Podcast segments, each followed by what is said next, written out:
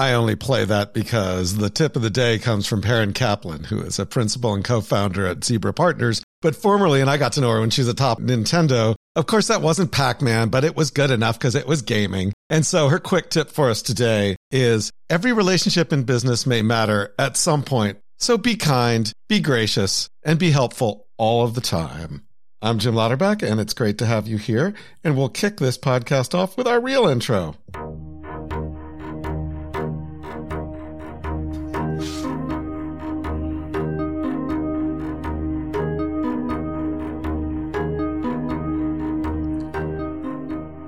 Live from San Francisco, Auckland, and everywhere in the world, it's time for Inside the Creator Economy right here on Fireside. I'm Jim Louderback. Great to have you here. Hello, everybody. Can you hear me? I'm testing out a new mic. Cassie, it sounds great. Does it? Fantastic. I feel like that's all I need to do this week then. I'll, uh, I'll see you later. yeah, all you need to do. You've had actually a little bit of a busy week, haven't you? It's been a 40 hour week and it's only Tuesday. I think there's a country song there somewhere. Yeah, I um, made my television debut last night and it was quite a wild ride and a lot of fun. Yeah, talk about the show that you're doing and talk about the wild ride and talk about what happened. Sure. Back in January, I got asked to be a part of a show that, you know, some folks may have heard about, an American show called The Apprentice. And I was very nervous about being a part of that as an American abroad because of the implications of the fella who originally was renowned or infamous for it. But we spent, I said yes in the end because I'm in New Zealand and I was promised. It's fantastic what you actually just led with us for this, Jim, around kindness and being nice to people and not burning bridges because that's kind of how Kiwis comport themselves in business and in life. So this show, The Apprentice here, is a complete rejig of the original template of the show. So I spent 35 days straight, 16 hours a day with 14 candidates doing the whole apprentice thing where they took on business challenges day in, day out. And we sat at a boardroom table and fired them one by one until we got to the end. And let's just say, I'm pretty sure I've been painted the Ice Queen, but I think there'll be some melting as we go on over the next 12 weeks. I think it's great that we were just talking about sort of the whole inside the creator economy stuff and the independence, and we'll talk a lot more about that as it goes along. But you've been working in traditional television and leading the traditional media lifestyle. That's right. Working in that traditional sphere, which is hilarious because most of our friends who, I mean, as an expat, most of my friends and colleagues are online. We are on social, we are on different kinds of platforms. And for everybody to kind of go, oh my God, how do I get TV on my TV has been one of the funniest conversations I've had over and over this week because folks are like, oh my God, we actually have to like watch a TV show at 8 30 p.m. on channel one. And I'm like, Yep, that's what we're doing. okay, so if anybody listening wants to watch this TV show, is there anywhere, if you're not in New Zealand or Australia, you can actually see this thing? I mean, unless you're a, a, super hacker, I don't think so, not yet, but we're hoping that the show will be picked up in the United States. It's, I mean, we're one episode in and the feedback and the press has been just superb. It's been cutting. It's been funny. So hopefully we'll be able to pick that up in the US soon. Yeah, you put a link up. It was great where uh, somebody was talking about the various different people there and like, oh, yeah, the true star of the show. And they were talking about you. So I love that. So go get them. Thank you. I'm going to try. I think I got them, Jim. I, at least it's a start. So what it was all about what popcorn is that it on the first episode or something like that? The first episode was a popcorn challenge. So it was they put a team of fellas and a team of gals, um, which I have issues with too, splitting up splitting up the men and women, but that's what we did. And they had to create kids brands of popcorn. And the interesting thing that doesn't come across on TV is that while we were shooting this, the contestants had no ability to check anything on the internet.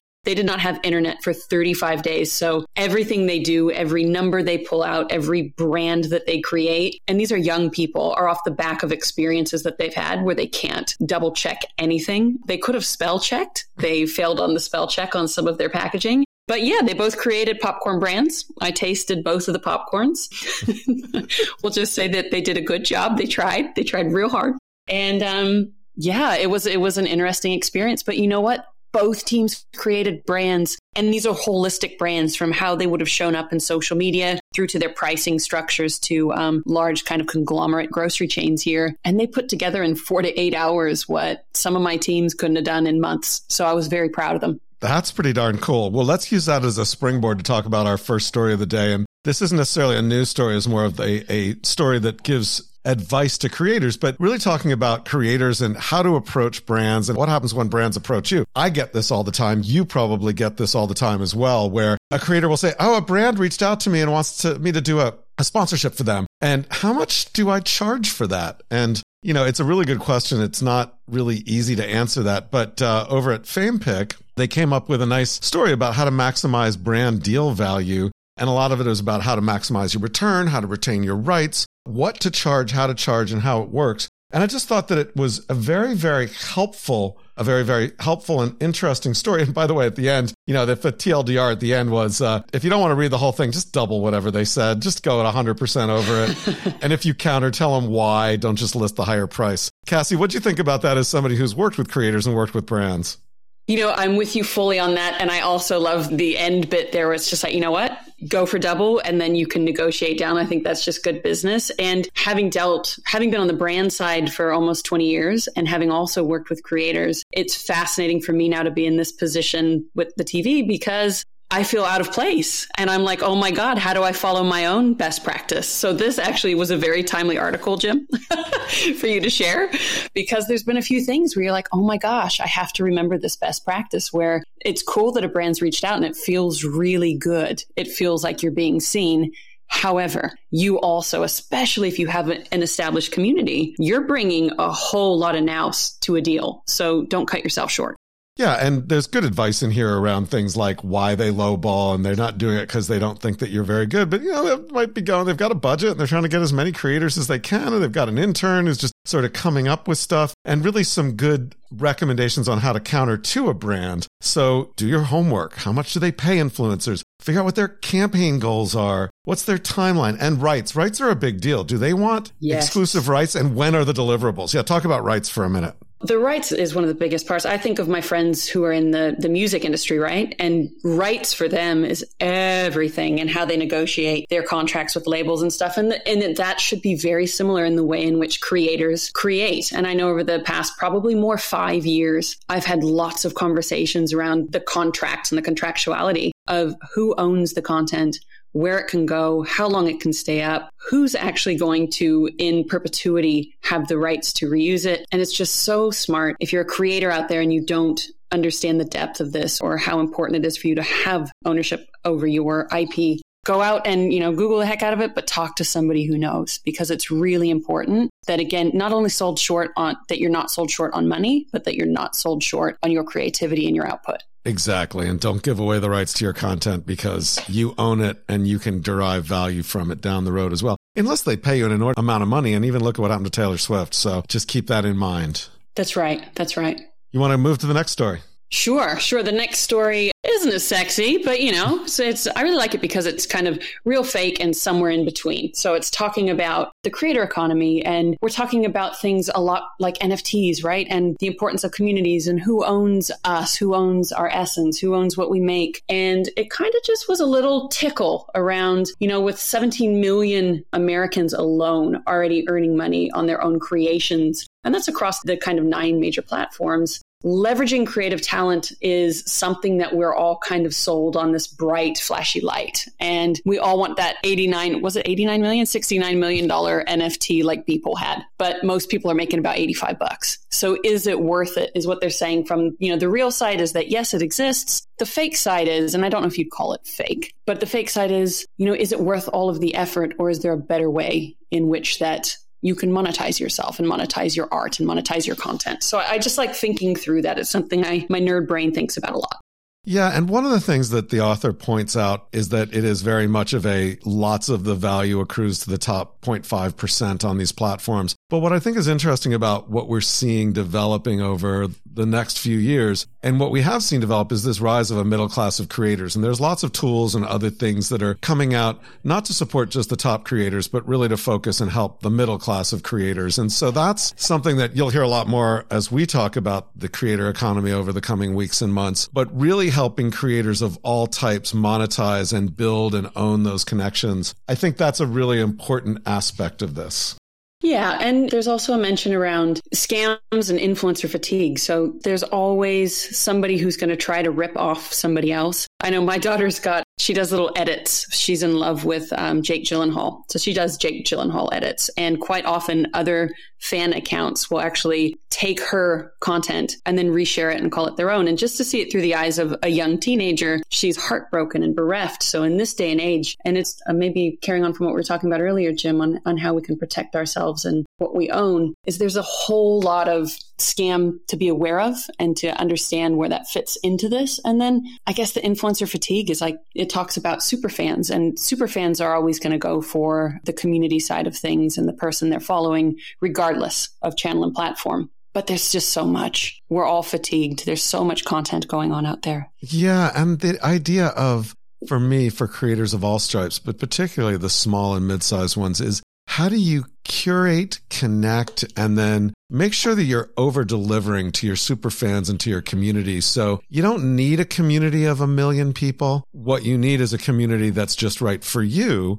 and that mm-hmm. you can build a great connection with and then hopefully leverage it and drive value out of it. But the connections between the community and the creator to me are the things that need to be watered, nurtured, grown, and, you know, ultimately harvested, but not in the way that you remove the plant from the ground. I think I just took that analogy way too far. I went straight to Little Shop of Horrors.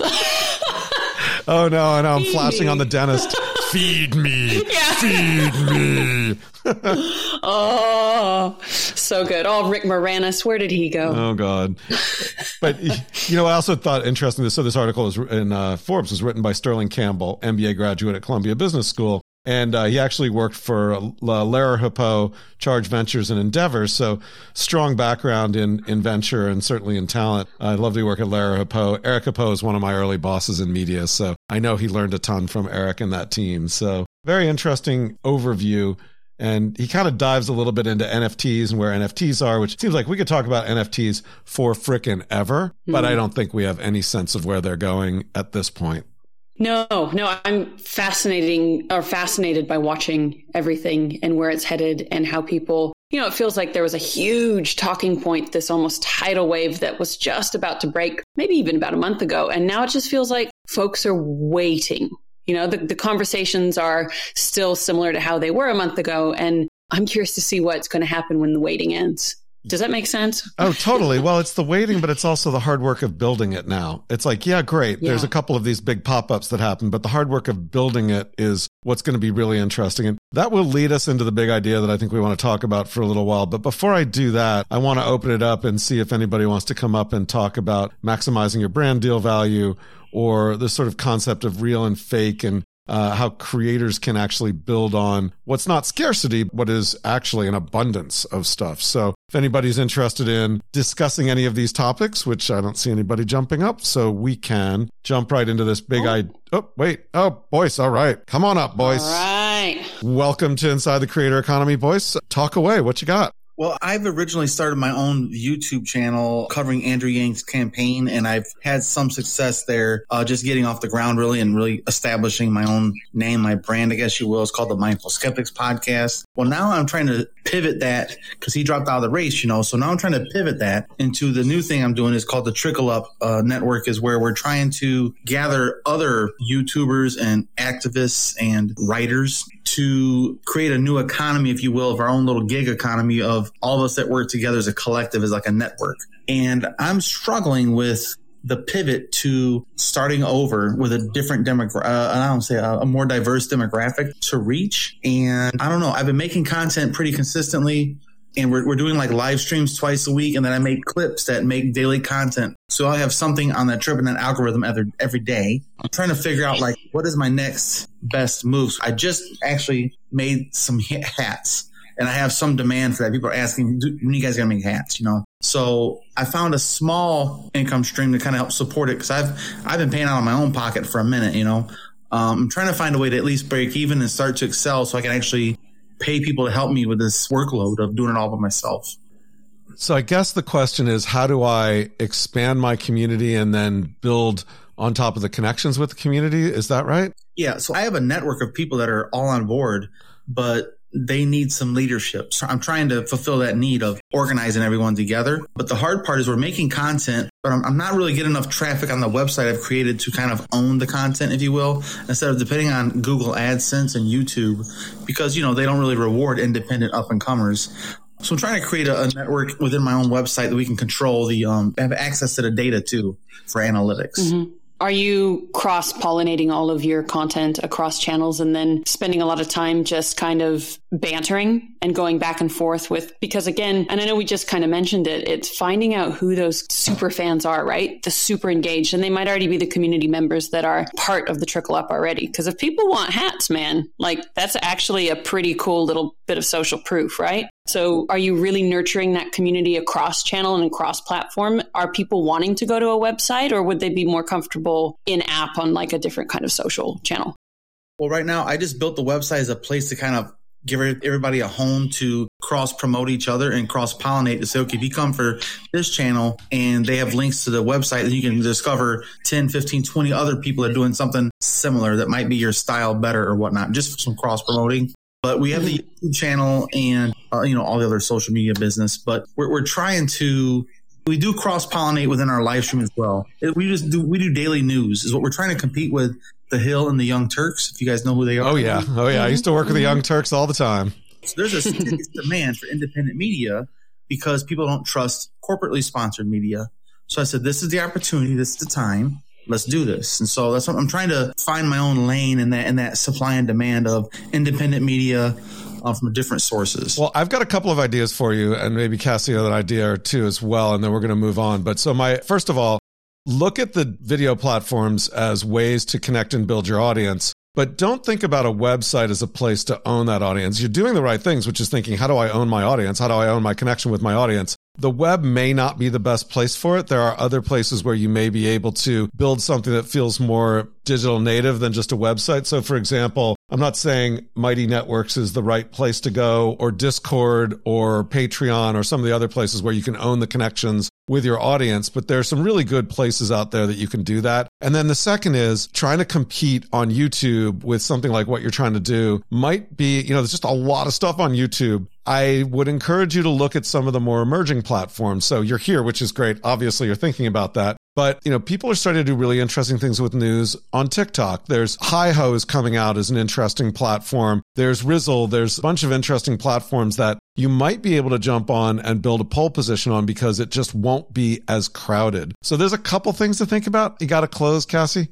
You know, I tell Toko that I write with you there, Jim. And I'd also say, like, it sounds, you know, and this might be the old millennial in me voice, but you can do similar things like that, even just within apps like the old school threads on LinkedIn. So the way that I've been able to spread a whole lot of love and cross pollinate ideas and media has been you start and you ask, it's old school, right? You ask a question and then you get the community talking and self moderating and it goes. And then people don't have to leave and go to a website. I understand the whole um, data collection side of things and how you want to own that space. But yes, as Jim said, you can either go to the places that are less crowded or you can lean into something that already exists where communities could already go beyond your primary audience and go secondary and tertiary just by having contextual conversations. Yeah, really great stuff. And Boyce, thanks for joining us. We're going to jump to our big idea. We'll have more opportunities for people to come in and comment as we ease into that conversations. So it's time now for our big idea.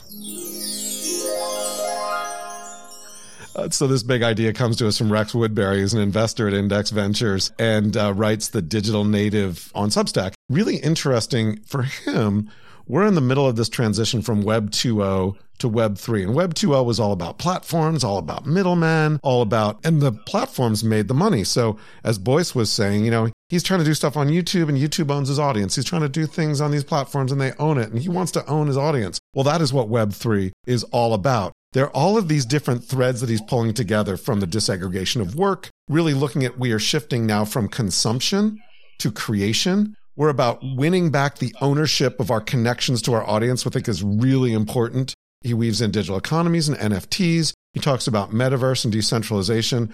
I want to talk just a little bit about winning back that ownership because the platforms today own your audience. They own you. They own your connection to that audience. And indeed, Web3 is all about taking that back. Cassie, what did you think about that? I love this. In fact, I got a little bit lost in this article when I was reading through it last night, but that might have been the cognac. but the winning back is it's the beauty and it's where things have to go because I think at the beginning of social media, at the beginning of the building of the communities, there was this like sweet sugar fix of, wow, I've really created this group of people who either, you know, find value in what I'm doing or I find value in what they're doing. And then there was a big like kick in the gut, wasn't there, about five or 10 years ago where you're like, oh, that's not my community. And I'm also not the one who's reaping any benefit off of the back of this. So, this retaking of this, taking up space again in your own kind of ownership of your community and being a part of something that's bigger that isn't owned is like,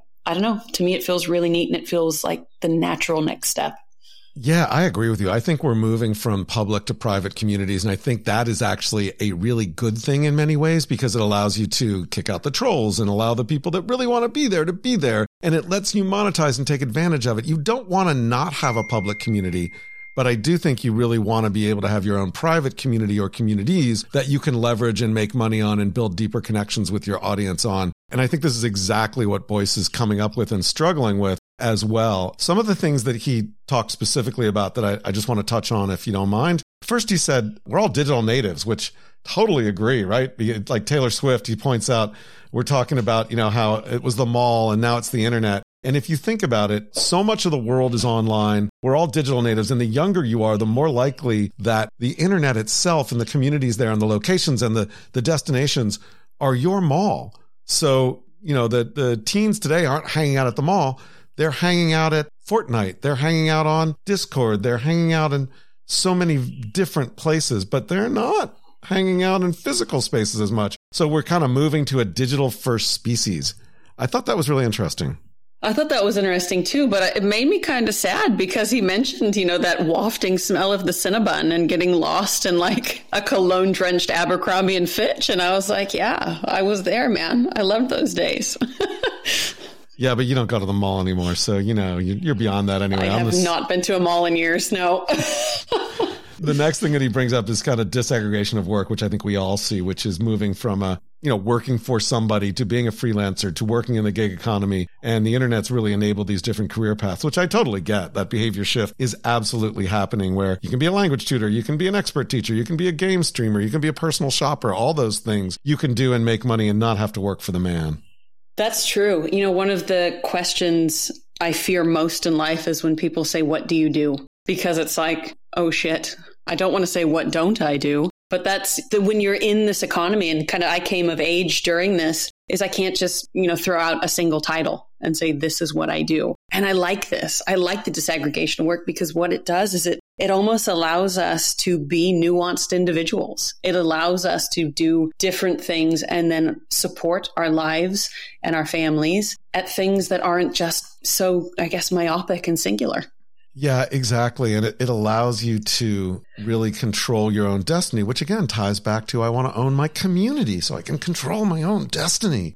The next thing he talked about, uh, which is this movement from consumption to creation, which I love. And he ties it into sort of how we have these new ways of building, whether it's apps or games or content or whatever, without having to really do it from scratch. You want to create a game, you don't have to program a game engine and all the things you need to do to build a video game. Just do it on Minecraft, do it on Roblox. On the business app side, you've got a wide variety of things from Airtable to a bunch of others that allow you to do that. Even making content. I mean, look, the value of TikTok is yes, the algorithm and it's yes, the audience and it's yes, the way it brings things together. But the real value to me are the tools and the things that they allow you to do and how easy it is to make video. Like, have you done a duo on TikTok? It would be incredibly difficult to do that in Premiere, but TikTok just makes it like, yeah, I can do a duo just like that.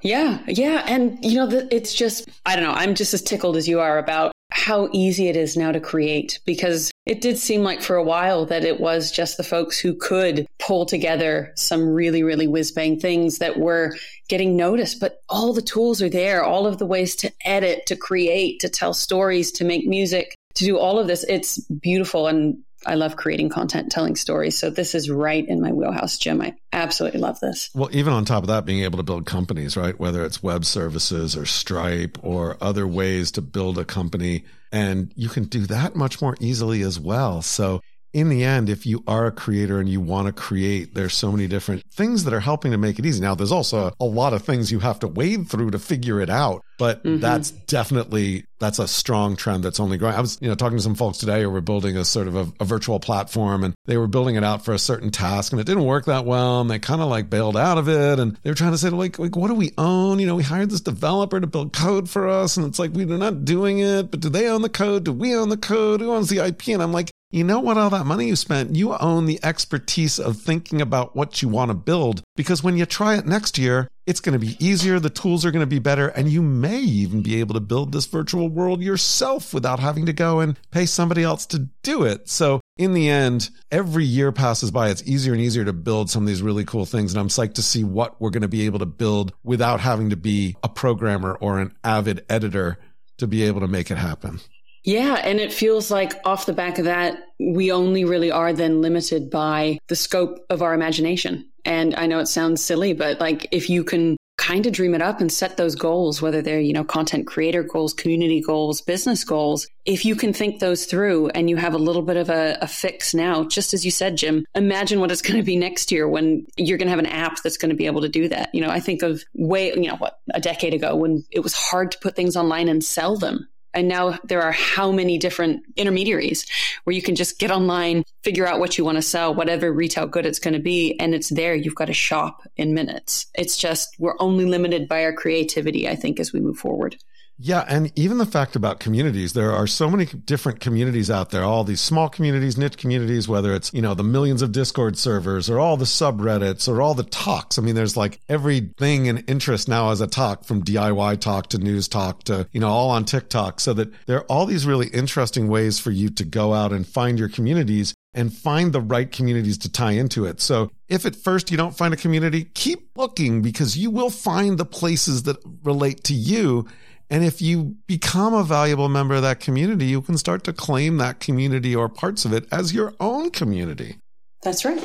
That's right. Love it. And then, you know, they talk a little bit about business model innovation, where the reason why gaming's so much bigger than streaming video is because they allow you to do all these different aspects of digital commerce inside and that it's moving beyond gaming from, you know, Bumble, Coin and Duolingo's gems and Twitch bits and things like that. And then really tying into NFTs. And so Again, like I said, we could talk about NFTs for hours, but really interesting aspects of how the blockchain and NFTs and digital and contracts are really allowing this to happen, really allowing this sort of environment to be built.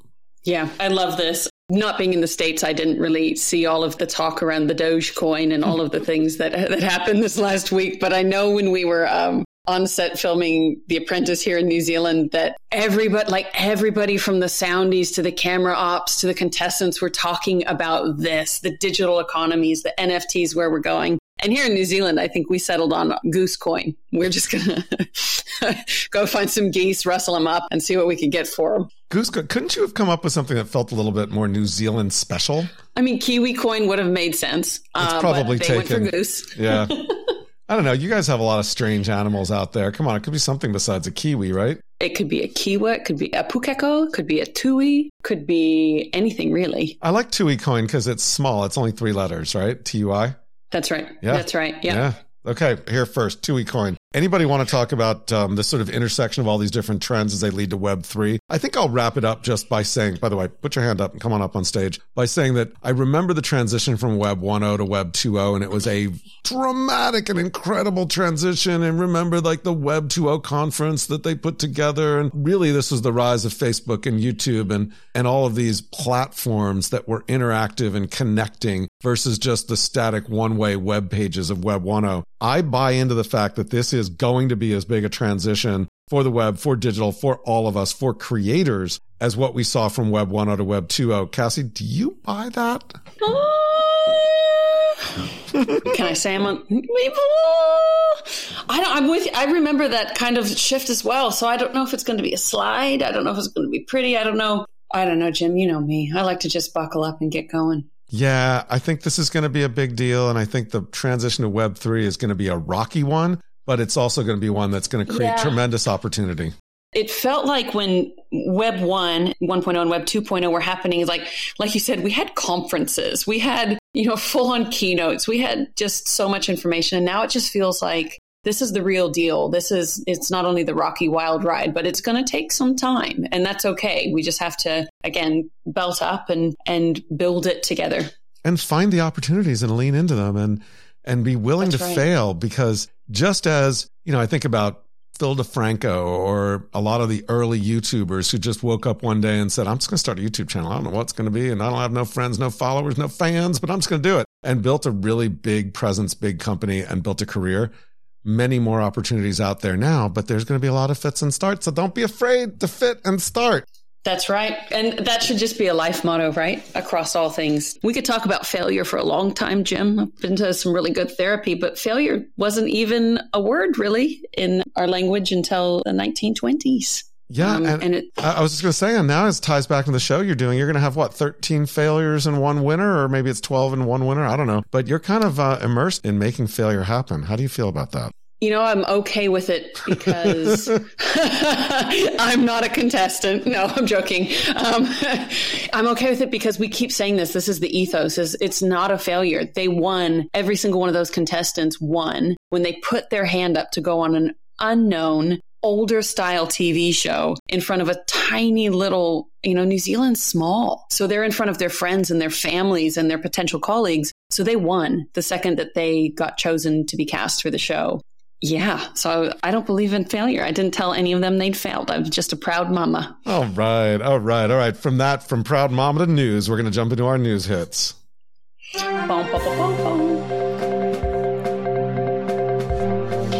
Time now for quick news hits on Inside the Creator Economy. How do you like that voice? Is that a good voice? That's a good that's, voice, Jim. That's, that's my news anchor voice. It's time now for the news of the day. Actually, it's time now for the news of the podcast. Cassie, would you like to take the first story? I will take the first story, the quick story. Uh, poll, a poll is out that says nearly two thirds of Americans think that social media platforms are tearing us apart. And this comes straight from the zero people on the planet are surprised by the poll results. But also, like my little social media love and heart, man, it still just breaks. 64% of Americans think that social media platforms do more to divide us and that includes majorities of Republicans, which is 77%, independents, 65%, and Democrats, 54%, as well as the majority of white people, 70%, Latinos, 56%, young adults, 61%, and seniors. So 71% of seniors think that social media is dividing us, which by contrast, 27% of adults think they're bringing us together. So, you know, reading this, quick news, how can we change this for the better? I would love to flip this and just shine a light on the good. Well, the way we do it is we agree that Web 2.0 is uh, failing and we move to Web 3. That's it. That's how we do it. Bum, bum, bum. How do you like how we tied that together? Uh, let's move on to our second story. YouTube has just did their 10th Brandcast. And Brandcast, they present and talk about all the new things that they're working on. It's kind of an upfront, but for YouTube, for the platform. And this one was really focused, as most of them are, on new tools for advertisers. And what I thought was really interesting was their brand extensions part, where you'll be YouTube has moved to television, and they all talk about television glass and people watching more and more YouTube on television glass, which is happening. What they rolled out is an ability for you to watch an ad on television glass and click something and have it actually go right to your phone because they know who you are, they know what your phone number is, they know how to do that. So indicate interest and it doesn't interrupt your viewing experience, but it does allow you to go deeper into whatever that thing was that was advertised or discussed or talked about. Is this the first time that we're really going to be able to connect the television to the digital world in a seamless way? I don't know, but it's good to see people are still working on it. It feels like second screenings getting a second wind. second screening in a second. I don't know what it is. People have been trying to solve this for a while. The only one that really ever worked was when during that Star Trek convention you were able to, or Star Trek marathon, you were able to order pizza. That's the example everyone always uses in there. It just hasn't been another one yet. So you want to know a cool one in a similar way in New Zealand, um, right as COVID was starting to hit, we have a tracer app so that you can log into every place you've been and we can do contact tracing we had a marathon run and people ran in full hazmat contact tracing suits for the entire marathon so every runner could check in as they were going.